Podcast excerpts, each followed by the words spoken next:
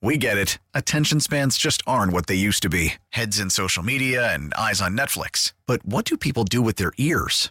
Well, for one, they're listening to audio. Americans spend 4.4 hours with audio every day. Oh, and you want the proof? Well, you just sat through this ad that's now approaching 30 seconds. What could you say to a potential customer in 30 seconds? Let Audacy put together a media plan tailor made for your unique marketing needs. Advertise with Audacy. Visit ads.audacy.com.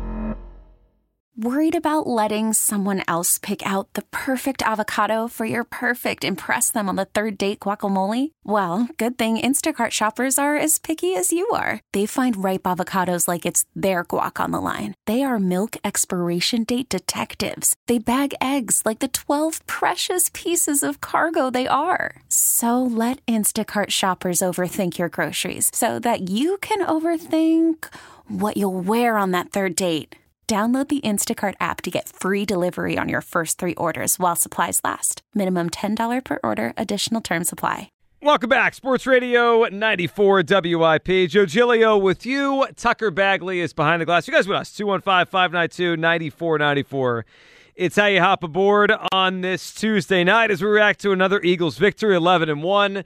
Jalen Hurts should be the NFL MVP over Patrick Mahomes. That's how great he's played. I'm convinced this Eagles team is going to win the Super Bowl as they are on their way here to the number one seed. Uh, we did get the news today that maybe Garoppolo's foot injury isn't quite as bad as they thought. Maybe not season ending, you know, regular season ending for sure, but maybe he can return in the playoffs. I, we'll see on that and, and, how he progresses. Here's what I know the Eagles are the best team in, in the NFC, and I trust them week to week more than any team in the NFL.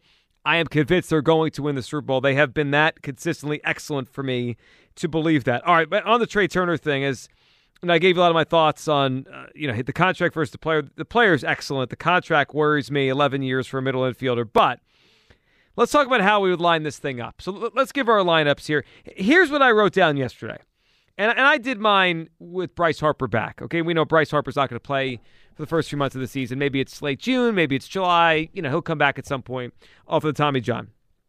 With Bryce Harper in there, here is how I set the lineup up, and here is my main goal.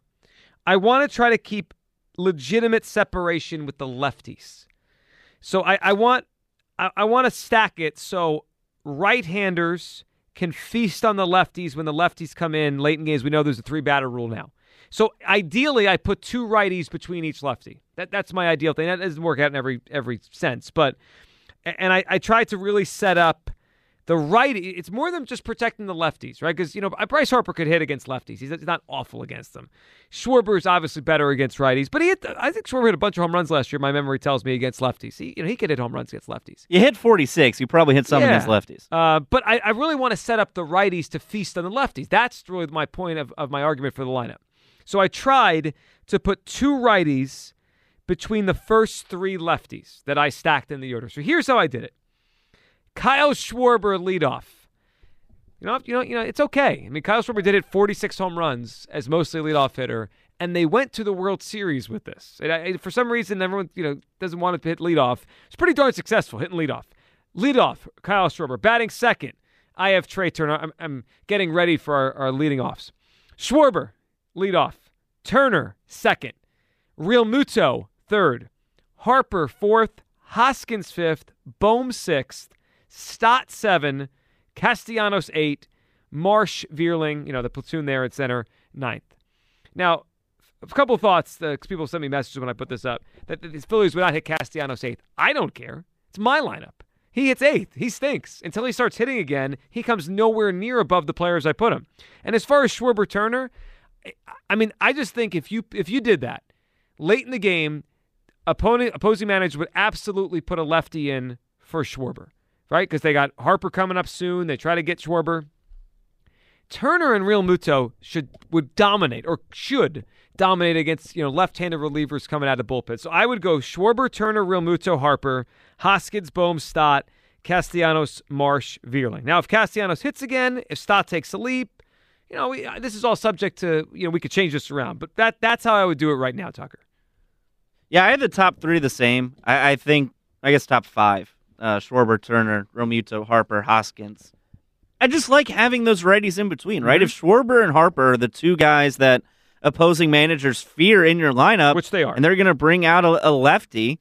If you know Bob Melvin gets off his butt and puts Josh Hader in a game, guess what? Then you have Turner and Realmuto in the middle there. And one of the reasons why I think they struggled in the postseason was Realmuto and, and Hoskins, when push came to shove, didn't make opposing managers regret putting lefties in. So if you have those guys in there now, to be honest, if Harper isn't in there early on in the season, I like Trea Turner hitting leadoff and moving Schwarber back to a, a situation where he could produce more RBIs. But I think with Harper in the lineup, keeping them separating, keeping them as far up in the lineup as possible makes sense. I, I would put Castellanos six for now, based on you know what he does. I just think Castellanos is a good enough hitter that he'll figure things out. I like Marsh seven, Bohm eight. I like Stott nine. I think Stott's a better hitter than those two guys, but I like what we see. I like his approach when he hits, and I like having a guy down there that can really just turn the lineup over. Right? We saw it in the postseason uh, a few times where he came up with big at bats and big hits. I just like the idea of not having an automatic out, not having your worst hitter at number nine, and, and having a guy who, if Kyle Schwarber is hitting leadoff, he will have RBI opportunities if Bohm and Stott are hitting down there at the bottom of the lineup. Yeah, there's no question. He will. Uh, he'll have a lot of them. And and then in this lineup, we could play it out any way we want. You could, you know, reconfigure it any way you want.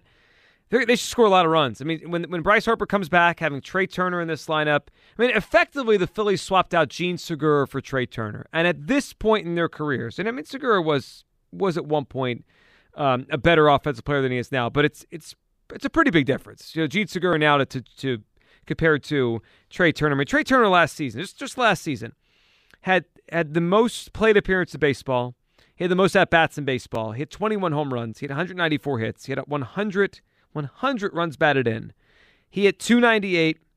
He had an 809 OPS. I mean, it was 11th in in um, MVP voting last year. He's been as high as five. He's had three. He's had two top 10 finishes, three top 11 finishes. He's outstanding. I mean, he's outstanding. And last year he stole 27 bases. And I think he'll, you know, 30, 25, 25, 25 seems like a very realistic. 25, 35 feels like a very realistic floor for, you know, a guy like Trea Turner. 20, 40 is certainly possible. He's averaged that over the 162. Uh, but I, I, I don't think it's a lock. Turner hits leadoff. A lot of people are saying it like it is. I, I just think when Harper's there, aren't Schwarber and Hoskins clunky together if one of them's not at the top? Like, where do you put him? Like, where does Schwarber go if he's not hitting leadoff? Yeah, I just I don't know. Like, do do Harper three, Schwarber four, Hoskins five? But then you got the two lefties back to back. Yeah, and I, I know the Phillies did that 12 years ago, but if you go back and watch like the 2008 World Series, I know Joe Maddon was like the the super over the top, hands on everything manager. Go watch some of the matchups he put his relievers in in, the 2008 World Series and, and tell me that they were playing matchups in 2008. It's just lunacy. Some of the things they do with the knowledge we know now. I just I don't know. Like the traditional baseball lineup, I guess would be Turner, Realmuto, Harper, Schwarber, Hoskins. Yeah. At the top of your lineup, right? You have the big power guy in the middle, your best hitter number three, and then your two speed guys at the top. But I don't know. I just think it makes more sense this way.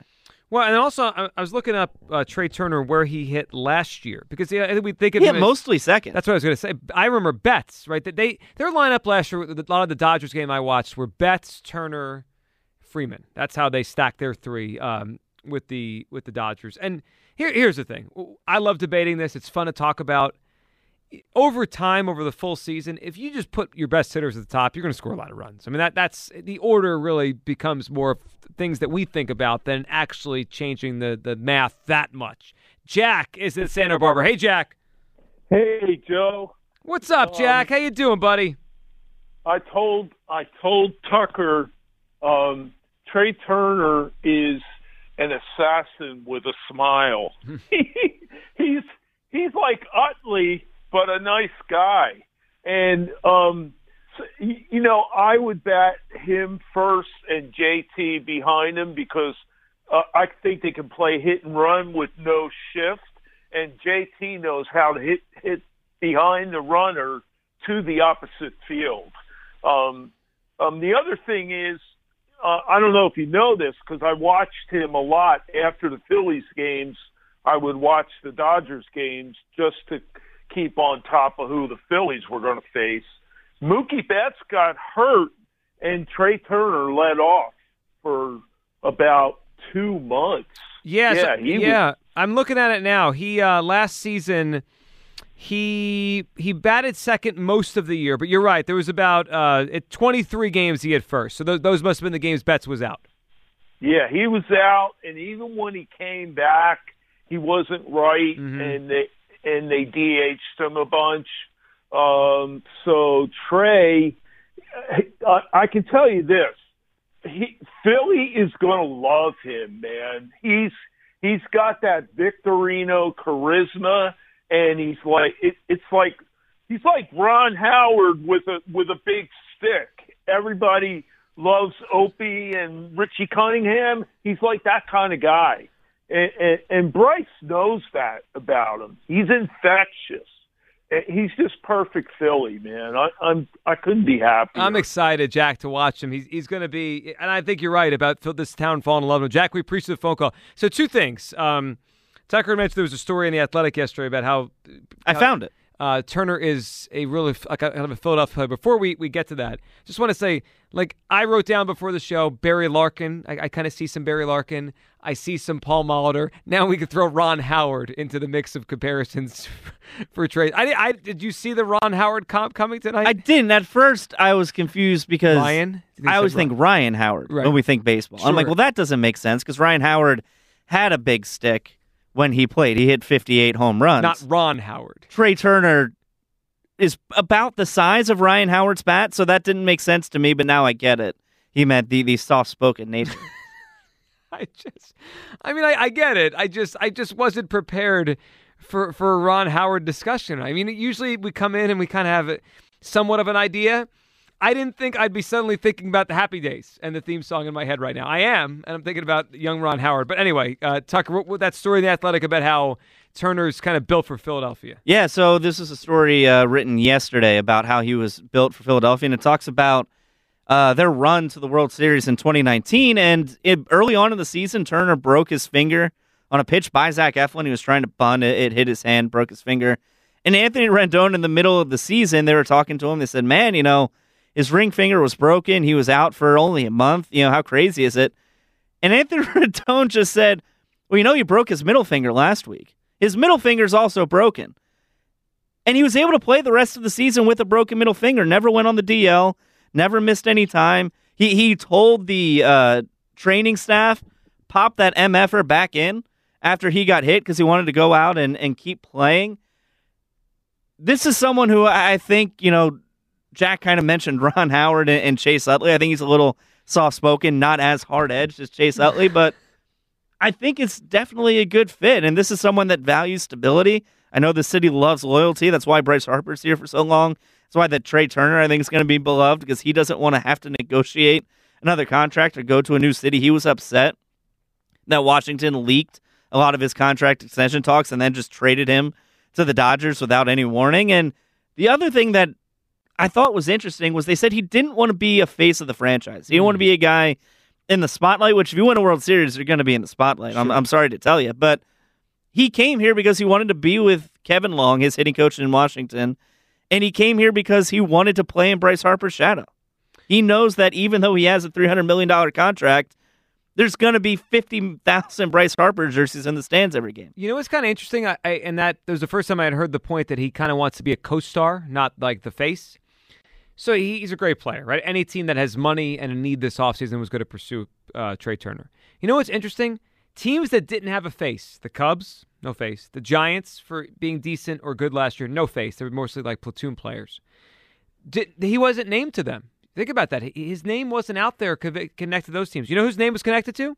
The Phillies, the Padres, already have a million stars, Soto or or uh, Tatis or Machado, pick pick your favorite one, and the Mariners, who have Julio Rodriguez. The teams that he was most connected to already have someone at a bigger profile than him. It might, that's the, that must be real.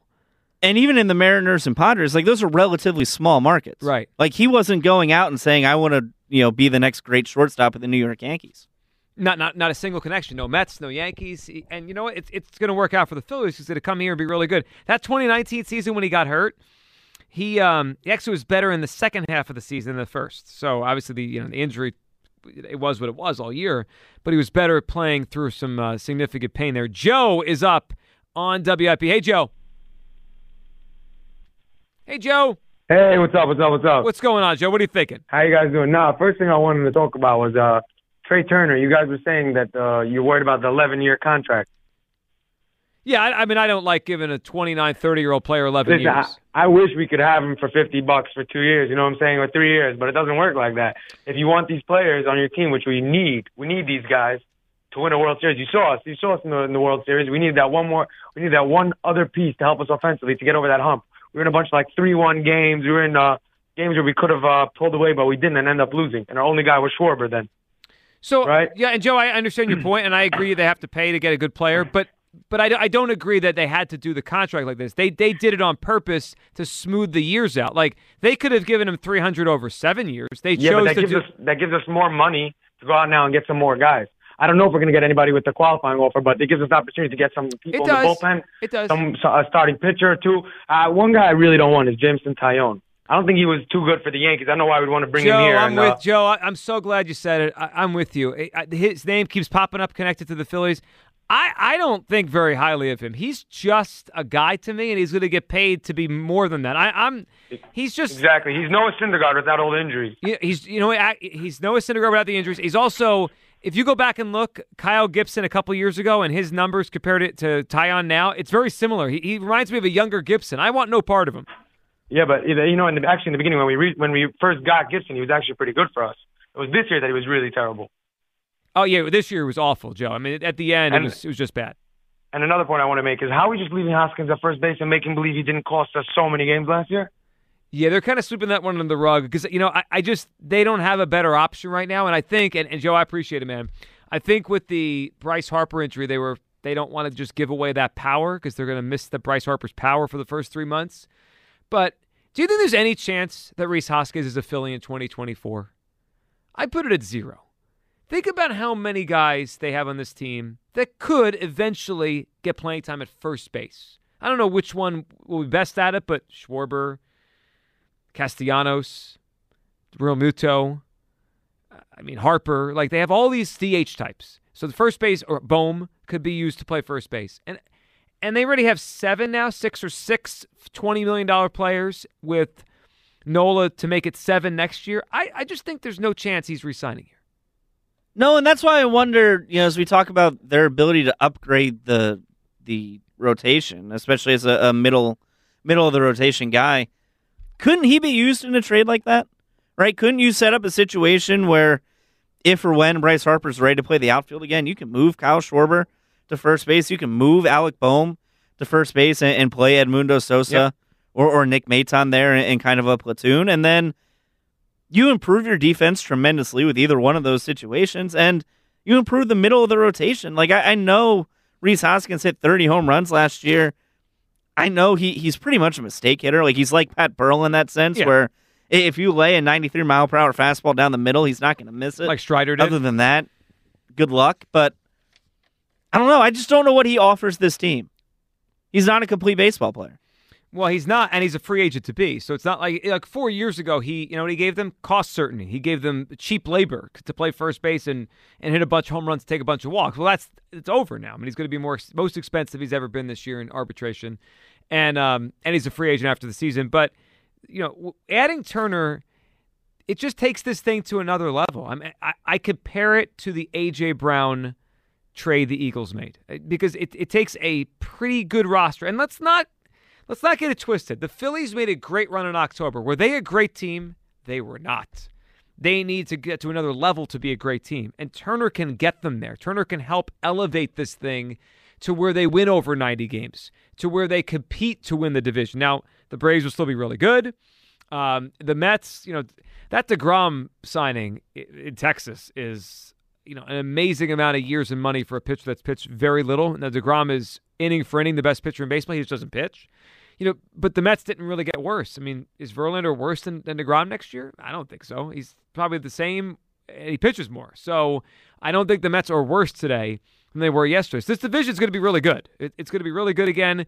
But the Phillies can win this thing. You know, if, if they get Harper back before, you know, around late June, early July, and Turner's as good as we think, they could win this division next year. That, that is not something I expected to say, you know, when this offseason began, but that, that's how good Turner is. 215 592 9494. That is how you get aboard here uh, on this Tuesday night as we react to the Philadelphia Phillies signing Trea Turner. It sounds crazy to say it. They signed Trea Turner. Doesn't it almost like I? It almost feel because maybe because we projected it for so long, but and because they've signed big name free agents, it almost feels commonplace now, doesn't it? Which is a testament to Middleton. And, big and, name free agent, Phillies will probably get him. I mean, they've done it now time and again for four or five years. They're connected to someone and they they get him and, and they pay. Uh, now, I love the player. I don't love the contract. 215 592 9494 and the Eagles. There's a lot of things that have impressed me about this season. When we come back, I'll give you another one. I saw this after the game and it really stood out how the Eagles, when, when presented with a challenge this year, have knocked it down. We'll hit that. All your phone calls on Trea Turner, lineup thoughts and the Eagles, I do believe we are watching a team that's going to win the Super Bowl. 215 592 9494 at Sports Radio 94 WIP. We get it. Attention spans just aren't what they used to be heads in social media and eyes on Netflix. But what do people do with their ears? Well, for one, they're listening to audio. Americans spend 4.4 hours with audio every day. Oh, and you want the proof? Well, you just sat through this ad that's now approaching 30 seconds. What could you say to a potential customer in 30 seconds? Let Audacy put together a media plan tailor made for your unique marketing needs. Advertise with Audacy. Visit ads.audacy.com.